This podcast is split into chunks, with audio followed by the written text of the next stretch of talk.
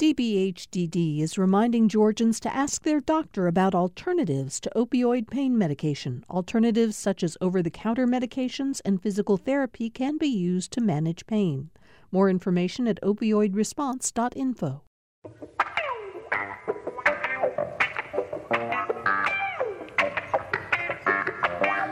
Welcome to Political Rewind. I'm Bill Nigut. So glad to have you all with us for another edition of the show today. We're excited about the fact that we are doing today's show in front of an audience at the Georgia Bar Media Conference, which is a conference that brings together attorneys, judges, elected officials, journalists.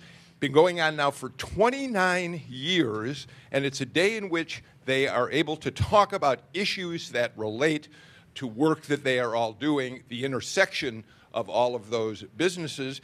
And uh, we're excited to be here in front of this audience today. So thank you all for letting us come in and do the show with y'all.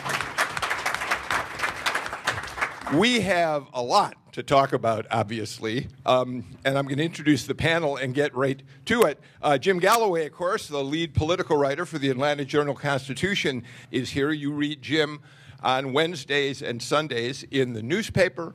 Jim oversees the Political Insider blog at ajc.com, which you can read online uh, every morning. And we're going to get to in a little while. You've got a really interesting story about Senate race number one, the Democrats, that we'll get to in a little while.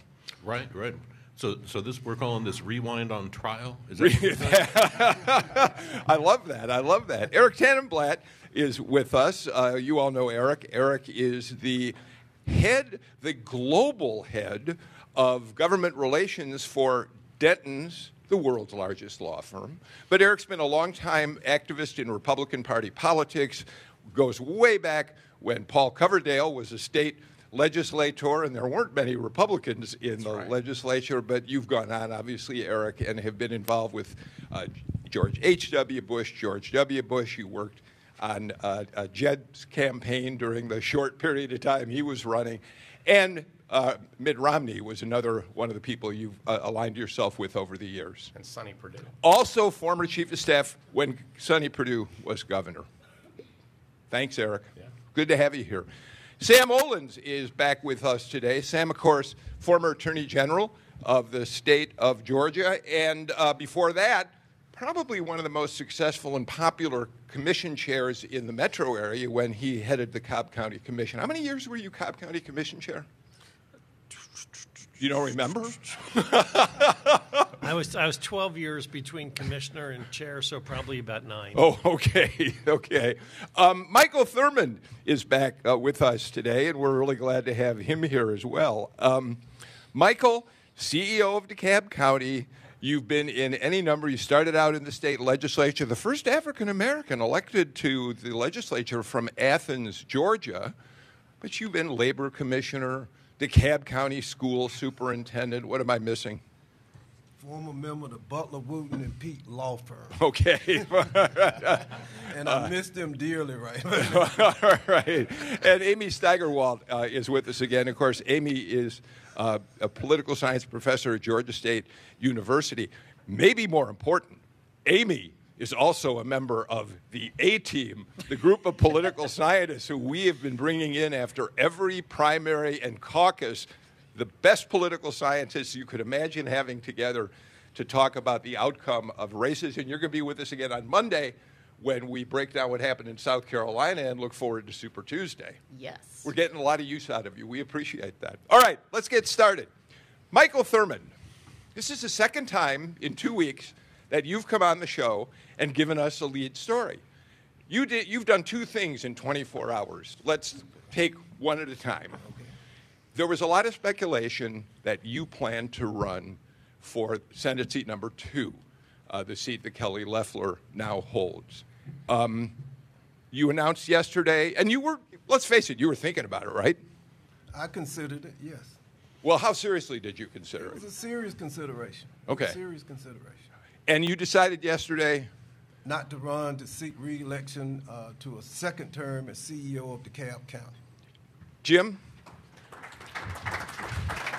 Thank you. Wow.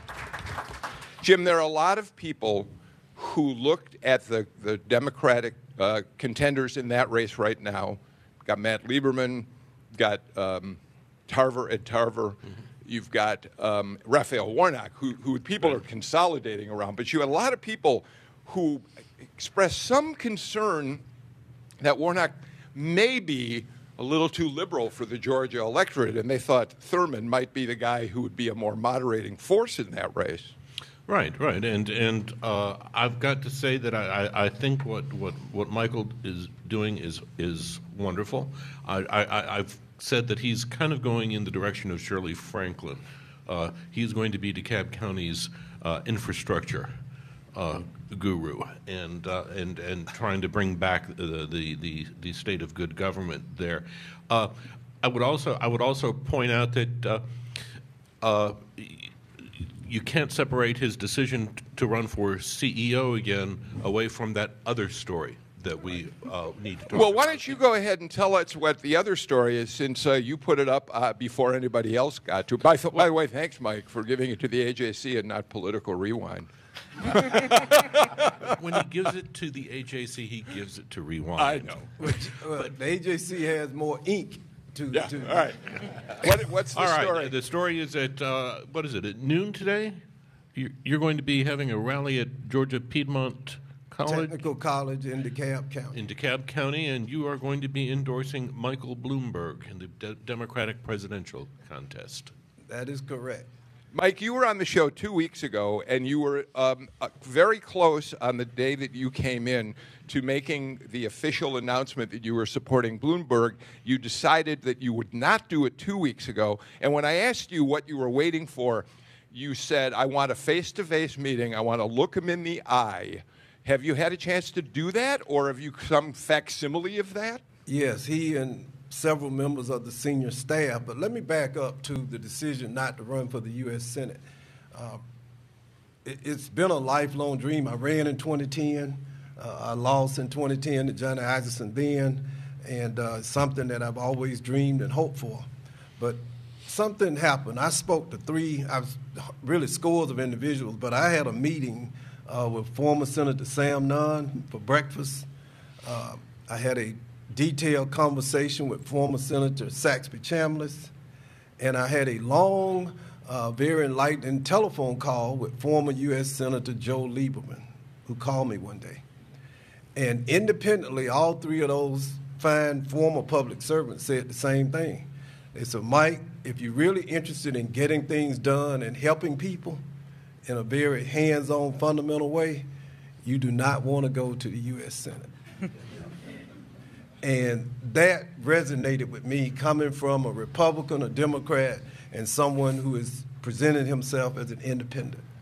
And I have spent my life in public service uh, like an attorney. You want to make a difference for your clients and for the people you serve. And the Senate right now is not a place to be because it is so toxic and so partisan.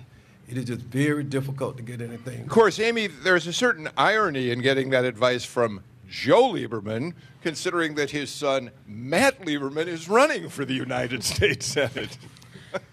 things can be both truthful and confusing given your uh, familial ties. And but perhaps think, convenient as well. yes. But I think there is something to that. I mean, the Senate right now has been incredibly successful in confirming judicial nominees. And other than that, they haven't done a lot. I mean, so that's a huge deal, which, especially to this group, um, the uh, President Trump has now c- confirmed almost a third of sitting judges on the federal courts, and that's going to have ramifications for the next 20 to 30 years. Um, but when it comes to sort of other things that most people are paying attention to, the Senate hasn't done a lot. They've had a lot of things that they've refused to bring up, and it has been a much more partisan place than even a decade ago. Um, Sam, by the way, he did not ask me not to run. You know, I've known Senator Lieberman for about 25 years when uh, he was in national politics and uh, he did not ask me not to run. I asked his son to ask his dad to give me a call. You know, Sam, you understand exactly what that is all about. I mean, your long tenure at Cobb County as chairman, I think, is an example of how much you can get done at a, at a local level that you can't necessarily get done when you're a member of Congress these days. No, absolutely. I mean, And I'm not really sure it makes a difference simply because DC is dysfunctional. The, the fact of the matter is, government closest to you has the biggest effect on you, and it also permits those office holders to do the most for you. And you know, when you look at Mike's career, uh, the school system was a disaster, and he cleaned it up and made a huge difference. When he became the CEO of DeKalb County, I still have no clue why anyone thinks the CEO position is a good one as compared to chair, but that's a, for a different day. Because uh, I think by definition, it inbreeds dysfunction between the commissioners and the CEO. That that whole system's uh, poor. Uh, but he brought instant credibility to the position and has once again made a huge difference for DeKalb County. And as we all know, you can't clean up a mess in one term. So uh, he still has plenty to work on in, in a second term to get DeKalb County to where its residents think it should be. Eric, I want to get you into conversation. I have a question I want to ask you, but I think you want to comment on that first. Well, I just wanted to, to say that the person who I think for both of these stories Michael not running for the Senate and Michael endorsing uh, Bloomberg, uh, the person who should be celebrating is Raphael Warnock because, number one, in the Democratic Senate primary, I think Michael would have been the most formidable among the Democrats that are in the race. Uh, and I think that Michael Bloomberg is probably going to, uh, it, Michael Bloomberg being the Democratic nominee, if he were to get there, uh, it would be the most uh, helpful to Raphael Warnock, given Raphael Warnock's perception, the perce- perception that he is very much to the left. Yeah. And Michael Thurmond, I think, can help Michael Bloomberg, uh, and it would be much better than having Bernie Sanders as the nominee. Well, so let me ask you the question I wanted to ask you. You led me right into it. Is um, there's also an argument to be made that by his not jumping into the Senate race, it helps your candidate, and I, I don't mean you've endorsed her, but I know you're going to be part of that Republican team that encourages Kelly Loeffler to be uh, the winner of that jungle race. Uh, Thurmond could have been a much tougher opponent in some way. We still haven't vetted Raphael Warnock. There's a host of uh, sermons out there in which he's established very liberal positions that might not play well to Georgians. And, and so, in some ways, I would think that Thurmond not jumping in might be an advantage for Loeffler. Oh, a- a- absolutely. And and to your point about uh, Raphael Warnock, that vetting is taking place. I got a call from a journalist this week about a story that's underway right now that's going to come out uh, in the coming days about some of his sermons. So it's going to be a real problem for the Democrats in the race. Jim, why don't you, before we turn to Bloomberg, weigh in a little bit more on, on Thurmond's choice not to run for Senate? Well, look, it's it's it's it's first of all, it's it's it's a terribly expensive race here. I mean, you're talking about running in November. Likely, if you survive, you're in a runoff January fifth, twenty twenty one, and then even if you survive that, you've got to run yet again in twenty twenty two. Twenty twenty two. Uh, I, I think it's. I, I think that's that's a that's a that's a, a very very hard thing to do uh, if you if you are not uh, independently wealthy and you don't have, and, and quite frankly, if you don't have Stacey Abrams and her money behind behind you. Oh, let's remind people, because it's always important, that Senate seat number two, the seat now occupied by the appointed Kelly Loeffler, is a jungle election. Democrats, Republicans, all on the same ballot on November 3rd, the same day as the general election you the top two vote getters, assuming nobody gets over 50%, and nobody's likely to, will have to compete in a runoff. So is, is Galloway right? Is there some of that structural uh, issue, some of the, the costs that it would take to, to run and then have to turn around again quickly? Was that part of your consideration? Yeah, I feel like I'm a witness at my own autopsy. But, uh, was being disemboweled here.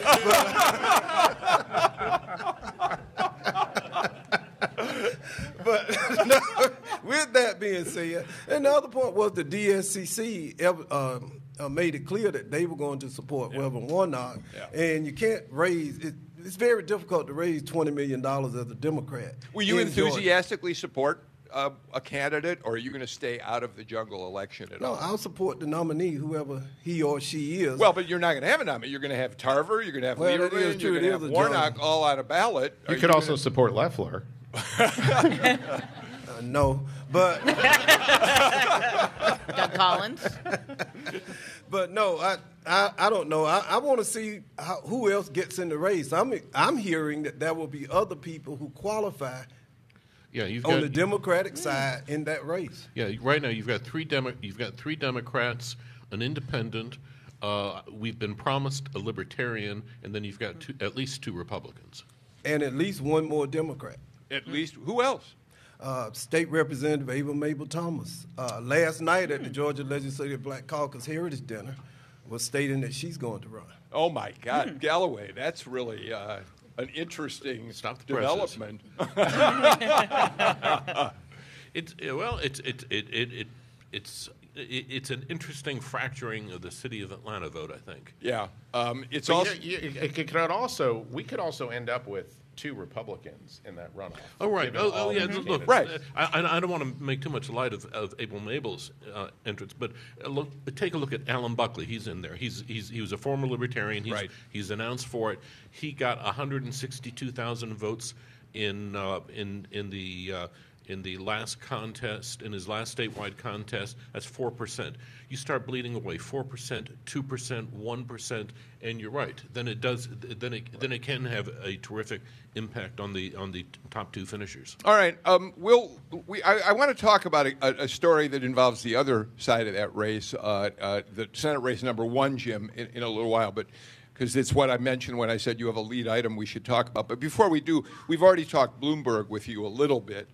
Um, so let's talk about, uh, Mike, you at a time when a lot of people, after the first debate in Las Vegas, were suddenly expressing enormous apprehension. People who had been sort of leaning toward him, at least one Georgia legislator, Jen Jordan, actually endorsing him, but came on our show the other day and said, Well, yeah, I'm sort of endorsing him, but I'm watching.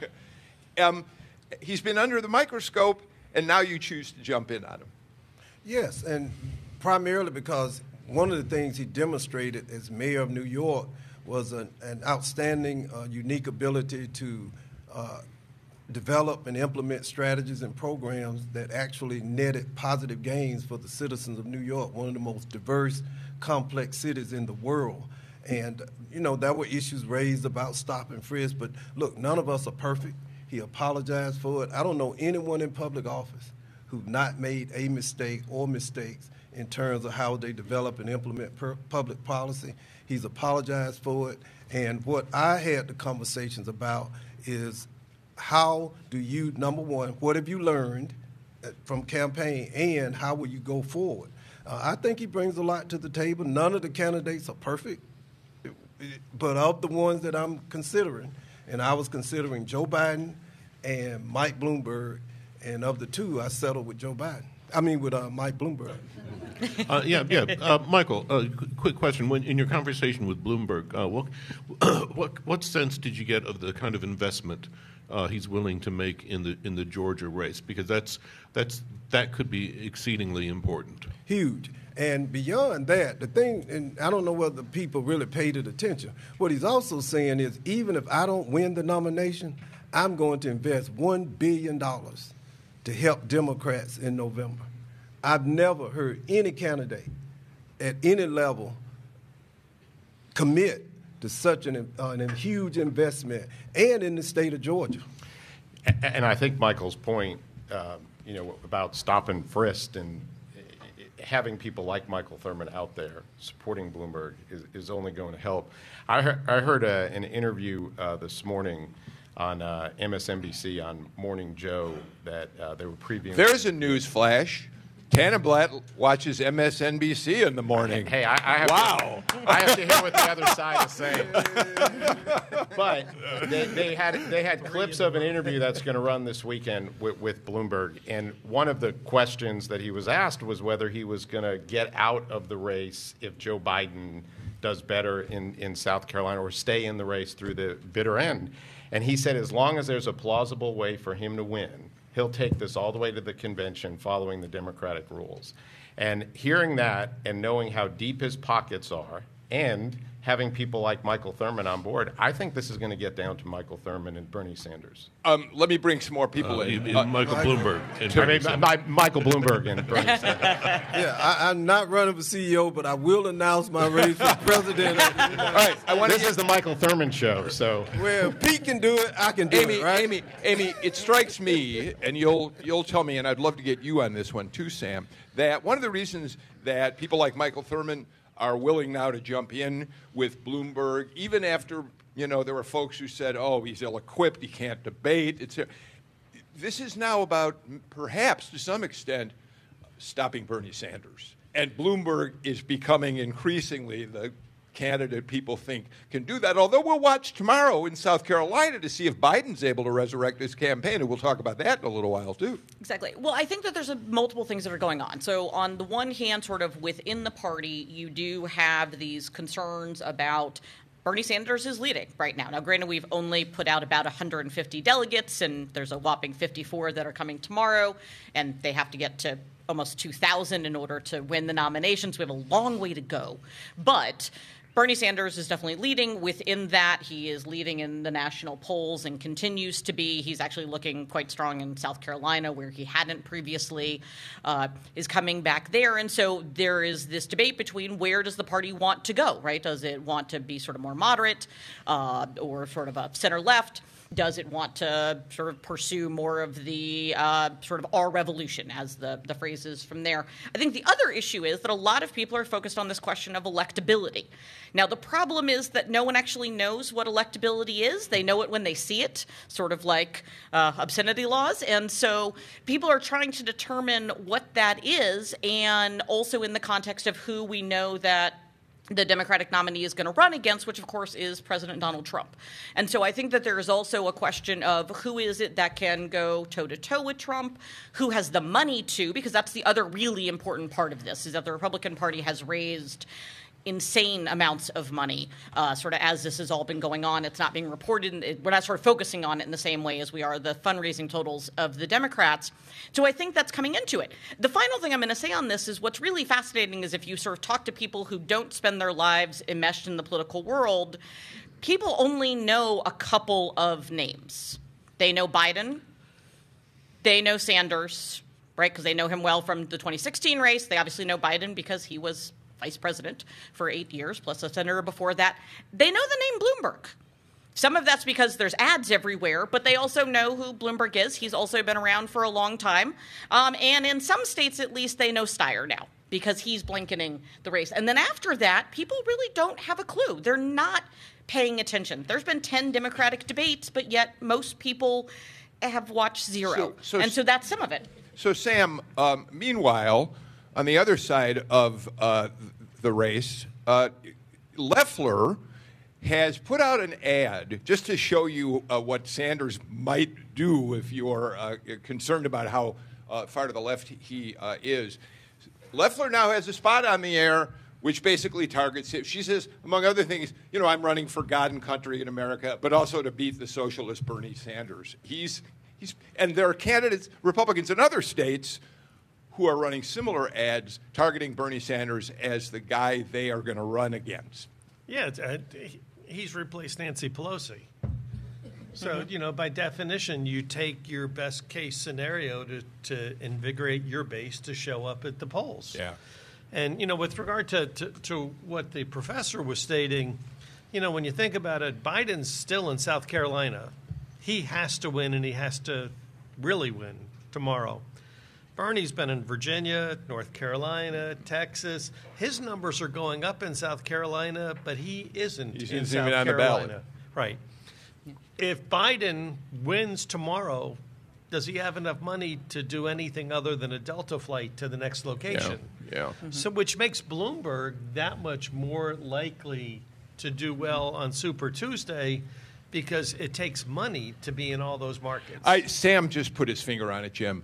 I mean, right now, the real clear polling averages show that Biden has regained his momentum there. He's now double digit leads over Sanders, and the rest of the field is far behind.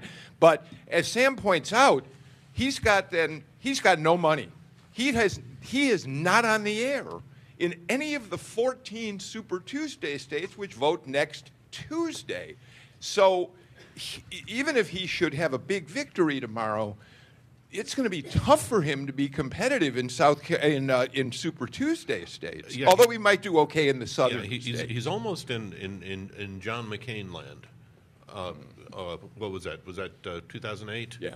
Yeah, where where he's he, you know it's one man in a suitcase, uh, one man in a carry-on. Yeah. Uh, uh, the, the the figure I was hearing yesterday is that he's got that Biden has.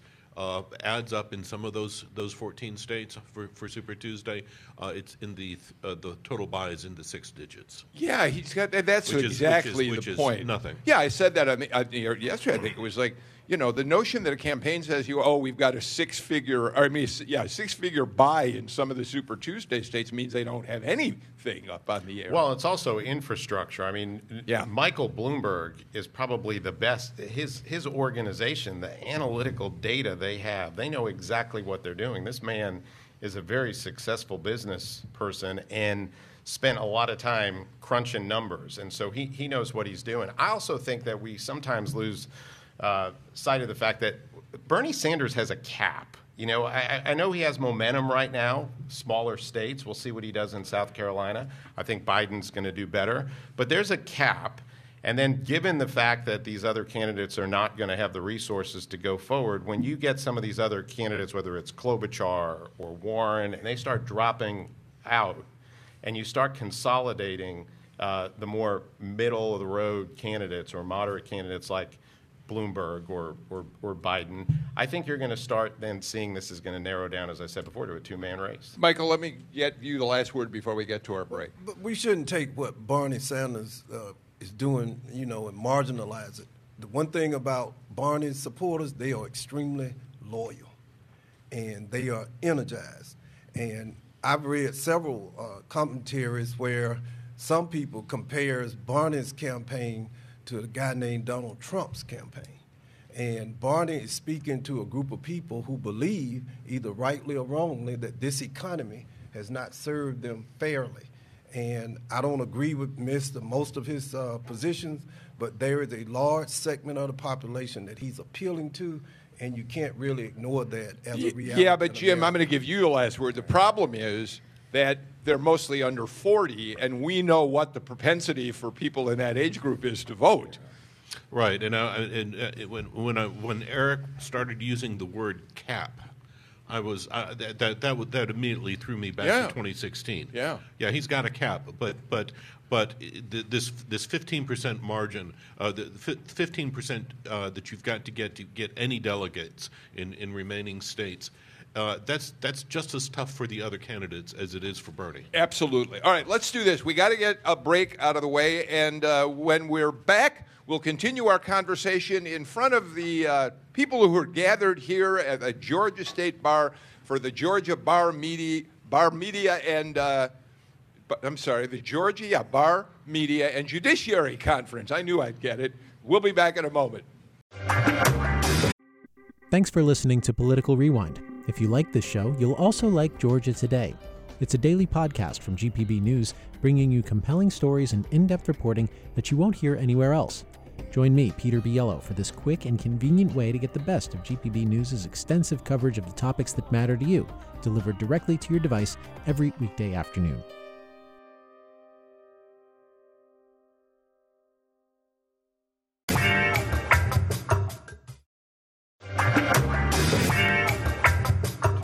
Welcome back to uh, Political Rewind. Amy Steigerwalt, Michael Thurmond, Sam Olens, Eric Tanenblatt, Jim Galloway with us today. Uh, Jim, let's. We talked about uh, Senate race number two. You uh, had a pretty interesting item at the top of the jolt today uh, that has to do with Teresa Tomlinson, who's one of the Democrats, of course. Where you've got Teresa Tomlinson, Sarah uh, Riggs Amico, and uh, Jon Ossoff as the competitors on the Democratic side of that race for David Perdue's seat. What's the news today? Uh, the news today is that State Senator Emanuel Jones has flipped from Teresa Tomlinson to Jon Ossoff, uh, citing his uh, citing his fundraising uh, ability.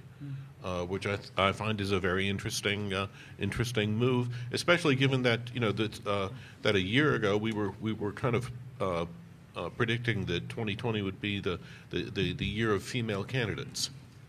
Uh, it's it's I find it I there's there's a I think what you're seeing right now, and I will wrap Mr. Thurmond in, in this, is you've got a lot of decisions being made by Democrats about what's best for the Democrat state Democratic Party on November 3rd. Uh, and that's, that's, that's where Jones is going. I'm, I'm sure uh, Michael would say that's where he's going. Mike, what, what, do you, what do you make of that? I mean, Teresa Tomlinson, first one to jump out and get into the race. She's been accumulating lots of endorsements, loses this one. Um, what's going on there? Well, calculations, uh, Senator Jones's uh, endorsement is significant. Uh, obviously, he's a very successful business person, former chair of the Georgia Legislative Black Caucus. I think people are making very uh, pragmatic type decisions. Typically, we Democrats, we very, we not all the time, but emotion plays a part. But in this campaign season, I find more and more of my Democratic uh, colleagues and others making more pragmatic, strategic decisions about who they may or may not support.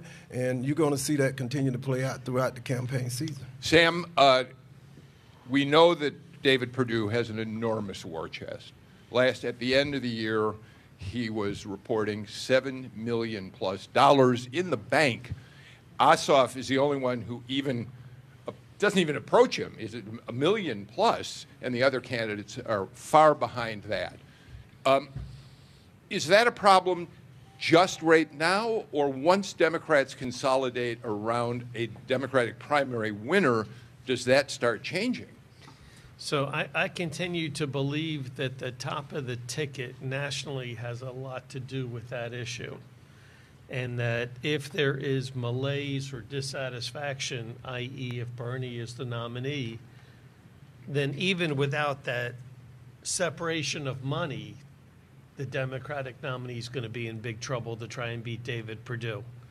So I, I, don't think the difference between seven to one is the issue. I think the difference is who's the nominee. And let's face it, if it's Bernie in our state, mm. the Democrat nominee's in trouble. Eric? Well, I, I, think David Perdue has broad support. And, and so I think whoever the Democratic nominee is going to have to contend with that. I mean, it's not like the other Senate race where you know, whether it's Kelly or Doug on the Republican side are having to get people statewide to, to get to get to know them. But I think Sam Sam is absolutely right. I mean, the top of the ticket is going to have a big impact on what happens, especially for, for Democrats.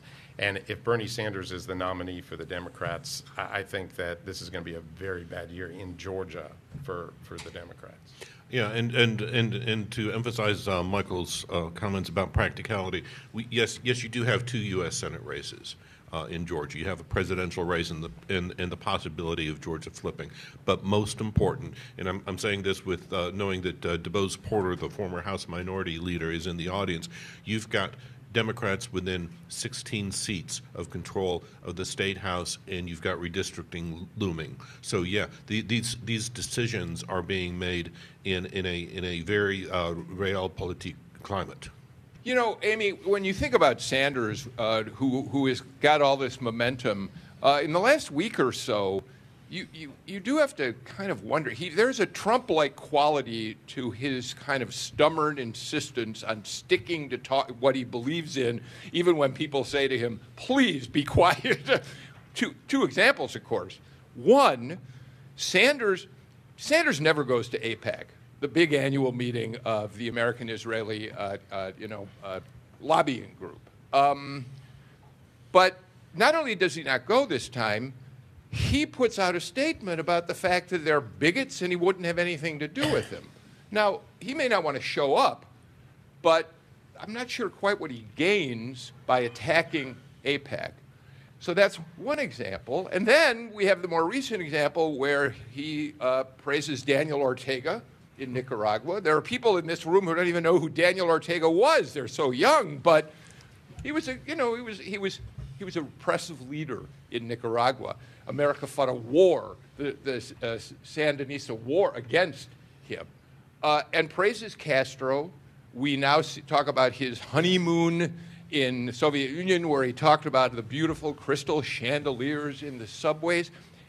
And any effort to try to get him to pull back on that kind of talk seems to just inspire him to do more, which is why I say there seems to be a Trump like quality to him. I think what's interesting is that we get into this debate over authenticity versus how it how palatable you are to how you're expressing yourself and where you are, and there is definitely, I think, the ability, and now here I sort of go to a lot of research that I've done on gender differences in legislative behavior and also in campaigns, that um, to be perfectly blunt, men have a lot more uh, ability to be authentic, to sort of double down on some of these positions in ways that their female counterparts simply don't. Because, of course, one of the things that's happening up here is we've not talked at all about any of the fe- most of the female candidates that are running.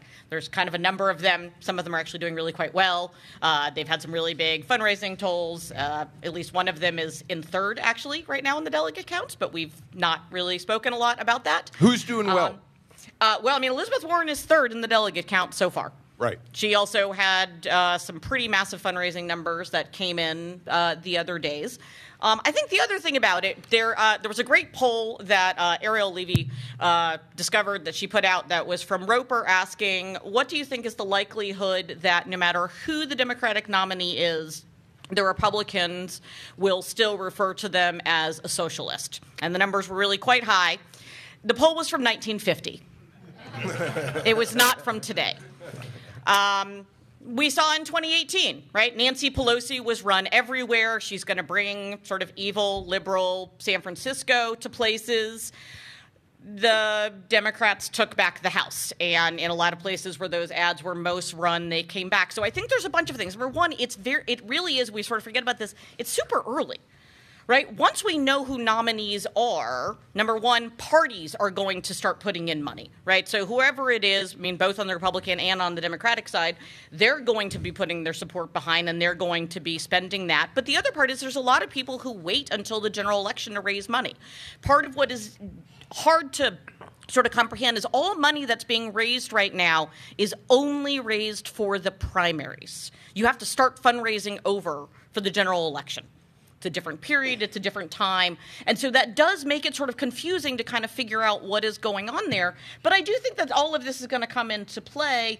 And sure, I think there's a lot of people that would not like to hear about, you know, the positives of Daniel Ortega and, you know, Fidel Castro. I guess maybe on the other side, that a lot of the people where Bernie has the most support don't have any clue who those people are, Right. and we're dead I- I- um, or not alive yet. So Eric, I want to get you in here. Uh, I do want to point out, I think, uh, uh, Amy, you make a very fair point that female candidates this cycle.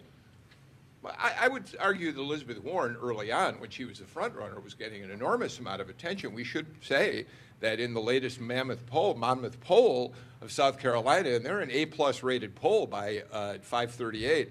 Elizabeth Warren's at 8%, Klobuchar's at 4%. So it isn't as if we're ignoring people who are way up high on the polls. Nevertheless, I don't argue at all that women have some disadvantage. Yes, but the national polls are a little bit different, Yeah, and I- I also hear the that. Super All right. Tuesday Well, states well, where we've got I- I- 1,400 delegates. I hear that. Well, but I'll give you another data point that we should factor in is that part of Super Tuesday is in, is Massachusetts, and Yeah. the latest poll has Bernie Sanders up one point in Yeah, her home state. Yeah, state. that's going to be that's going to. If That she can can't win. Massachusetts, unfortunately, she's out of this thing.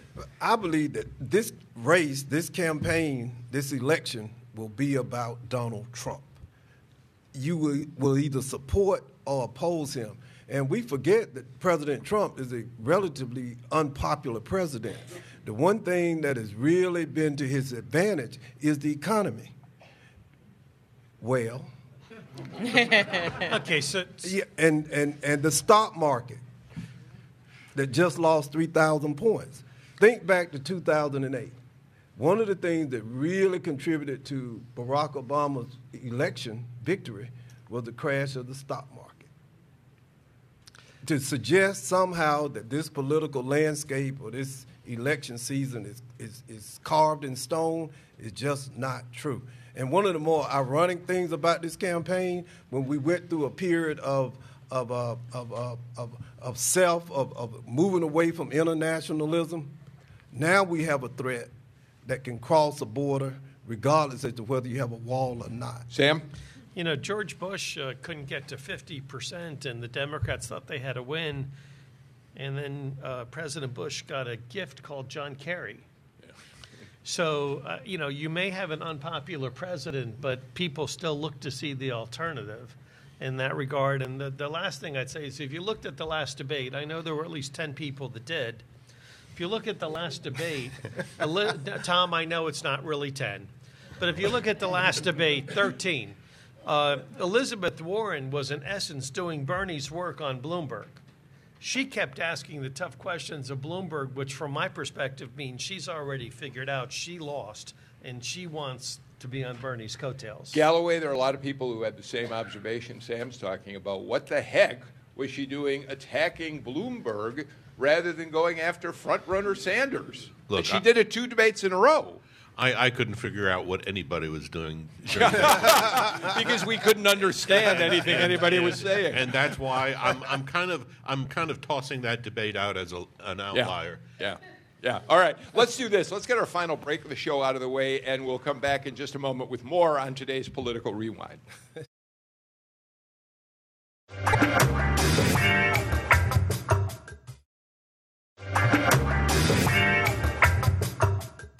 Welcome back to uh, Political Rewind. We're here at the Georgia Bar Media Judiciary Conference at the State Bar of Georgia with our panel. Uh, by the way, we uh, just got word that Governor Kemp at noon today is going to be talking about preparedness for coronavirus uh, here in Georgia. Um, obviously, a subject that is uh, of great importance to people, not just here, around the country, around the world. So we'll have news on that uh, on GPB News later today. Um, let me talk a little more presidential for just a moment. Mike, you're going to leave here and go to an event in DeKalb, which I believe I'm correct in saying is an event in which African American leaders are going to have an opportunity, like yourself, to talk about why Bloomberg, right? Yes. Okay. Meanwhile, the Trump campaign has announced it's opening retail style offices in something like 14 cities that are going to be targeted at encouraging African Americans to support Trump. And the way these places are described, they really are described more like retail stores. You'll be able to go in and get Trump merchandise. There will be videos of Trump playing, talking about how much he's done for the African American community. And Atlanta, Sam Olens, is going to be one of those cities. Does Donald Trump have a reasonable, um, as a Republican now, would you encourage him to spend much time trying to win the African American vote in a state like Georgia? Yes. And the reason I say that is because if he goes up 50% from 8% to 12%, that's enough to make a huge difference in the electoral count nationwide. I, I I agree. I think that uh, any incremental increase, and, and he's got a record or, or things to run on. What he did with criminal justice reform, the low unemployment rate in the African American community. So he, you know, part of the problems were part part of the problem Republicans have had in the past is we just didn't show up. We didn't reach out to certain communities.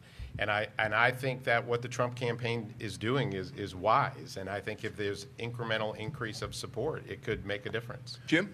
I'll be impressed when I see the address of the office in Atlanta and where it's located. Uh, tell us what that means to you. Well, I mean, look, it's, it's, it's, to, to Eric's point. Uh, you go where the people are, but how how do you present yourself? I mean, if you're going, if if you uh, if if you locate that office in, in in Sandy Springs, that's not the same thing as putting it in West Atlanta Okay, okay, interesting. or. Auburn Avenue. Mike, what's your thought on that? Well, I encourage all candidates to seek votes from any and all voters and our citizens. I mean, you know, Okay. Be that as it may, it's a positive to have a Republican nominee or elected official trying to increase the percentage and not suppress black votes. That's positive, because that has been a strategy that I think this represents a shift. Uh, but at the end of the day, it's not just the campaign. You have to look at what people have, have done, uh, whether or not they've had programs in place. And I'm what intrigues me most about Mike Bloomberg is what he's done in terms of creating jobs and economic opportunity and business opportunities for all people, and particularly people of color, to be a person of his success, his wealth, and being willing to share those, that knowledge with people who need opportunities, I think is unique. And Okay. I'm interested to see whether the words will, in fact, align with the deeds. All right, we'll watch for that. Uh, Sam, we don't have a lot of time left, but because we're in front of, a, uh, of an audience uh, in, involved in, in the law, um, give me your thoughts for a moment, if you will, on the, you know, President Trump, from the start of his administration, has found it uh, important to him at times to attack judges who make decisions he doesn't agree with, but it seems to have reached a new level in the trial of Roger Stone, where he has attacked in very personal ways uh, the judge in the case, Amy Jackson Berman. Um, uh, and, and he's gone after the forewoman of that jury, claiming that she was biased from the start. I mean, when we have a president of the United States attacking the judicial system in that way, where are we headed? So that, that's not a partisan type question. That's a Right. legal value question, and the answer is it's wrong. There is no um, valid purpose for going after jurors, going after judges, going after their ethnicity, going after their decisions. Uh, you know, Justice Roberts had a similar comment years ago that there aren't Republican and Democrat justices or judges. I think that's an area where politicians should frankly not go there, and it's inappropriate. So, uh, Amy, add to that the additional attacks that Trump launched at uh, uh, Ruth Bader Ginsburg, Sonia Sotomayor, accusing them, saying they should recuse themselves from cases involving the president. Now, that was a response, we should point out, to Justice Sotomayor uh, accusing the court of taking partisan position on emergency relief grants that the administration, in an unusual number of cases, was, was sending directly to SCOTUS. So it will actually sort of her dissent was actually about uh, executive use Right. of stays. It was not necessarily partisan, but of a change in how uh, the court has Well, uh, she responded accused, to I think what I read was her, in her dissenting opinion, saying the case was showing bias toward Trump. I she said towards a towards governmental towards the government Okay, as a plaintiff, fair which enough. th- there is a bit of a distinction there, um, which I do think is important to that sort of of there because it is a change in sort of how that power has been used. But I think what's more important is that. Um, I obviously agree with everything that Sam has said, and I think th- there's two levels on this. So, on the one hand, right, obviously federal judges have life tenure, so President Trump can say whatever he wants about them, and they're not going anywhere, right? Their jobs are not in jeopardy. How much they're paid is not in jeopardy. Their decisions are not in jeopardy. But what is potentially at uh, in concern is sort of judicial legitimacy, right? Support for the court, especially among the public. Um, there's actually a new article that'll be coming out in about three weeks in Justice System Journal that finds that uh, when even uh, lower sort of level political officials make derogatory comments about the courts that can cause individuals to shift their level of support for the courts in a negative direction right? It doesn't take a lot. And the concern is right as we all know the courts lack the power of the purse and the power of the sword. And so they really depend on uh, that swell of judicial independence and legitimacy. Sam? I- I- I- two wrongs don't make a right, but having a federal district court judge issue a nationwide injunction is grossly wrong. When I was Attorney General, I never asked a district court judge to do a nationwide injunction. I had cases in Georgia, one in Brunswick, where I represented 20 other states. I never thought of having that judge issue a nationwide injunction. And part of that rush to the Supreme Court is due to district court judges, frankly, exceeding their authority. That doesn't make the president's actions any more right, but we frankly have an issue that I think needs to be discussed. You know, Jim, however we look at this, and, and I, I thought this notion that this is not a partisan issue, this is an issue of how we view jurisprudence, is that, like so much else in the Trump era, suddenly our institutions, we no longer have complete faith that they are operating with, uh, in the way they have always uh, been doing in this country. Yeah, but but, but I, will, I, will, I will tell you what I, I'm I am I, am pinning my hopes on the judiciary. Uh, so far, they've they've they've stood up pretty well.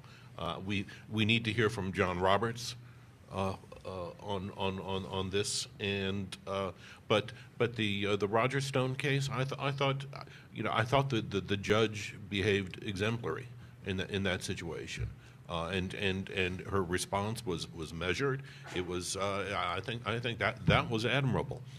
All right, um, we are out of time uh, for today's political rewind. I wish we had another hour, especially in front of this audience, but I'm, I'm, sure they're ready to go on for the rest of their conference. But Amy Steigerwalt, Michael Thurmond, Sam Olens, Eric Tanenblatt, and Jim Galloway, so glad to have you all here for this show today. Again, political rewind. On Monday, we'll be back following South Carolina. We'll have our A team, our political science professors who are experts on uh, what's happening in Georgia uh, in politics, presidential campaign politics, to talk about the South Carolina primary. And we'll be, if you pay attention to Politics GPB, our Twitter handle, we'll be keeping you up to speed on the South Carolina primary returns and the exit polls throughout tomorrow evening. That's about it for us. I want to thank our engineer, Jesse Neiswanger, Dennis Buchanan, who is here to help on this, and our intern, Cherie Pruitt, also part of this show. Thank you for everything you've done. Thank you to the Georgia Bar Media Conference for inviting us to be with you today. We'll see you again on Monday. Take care, everybody.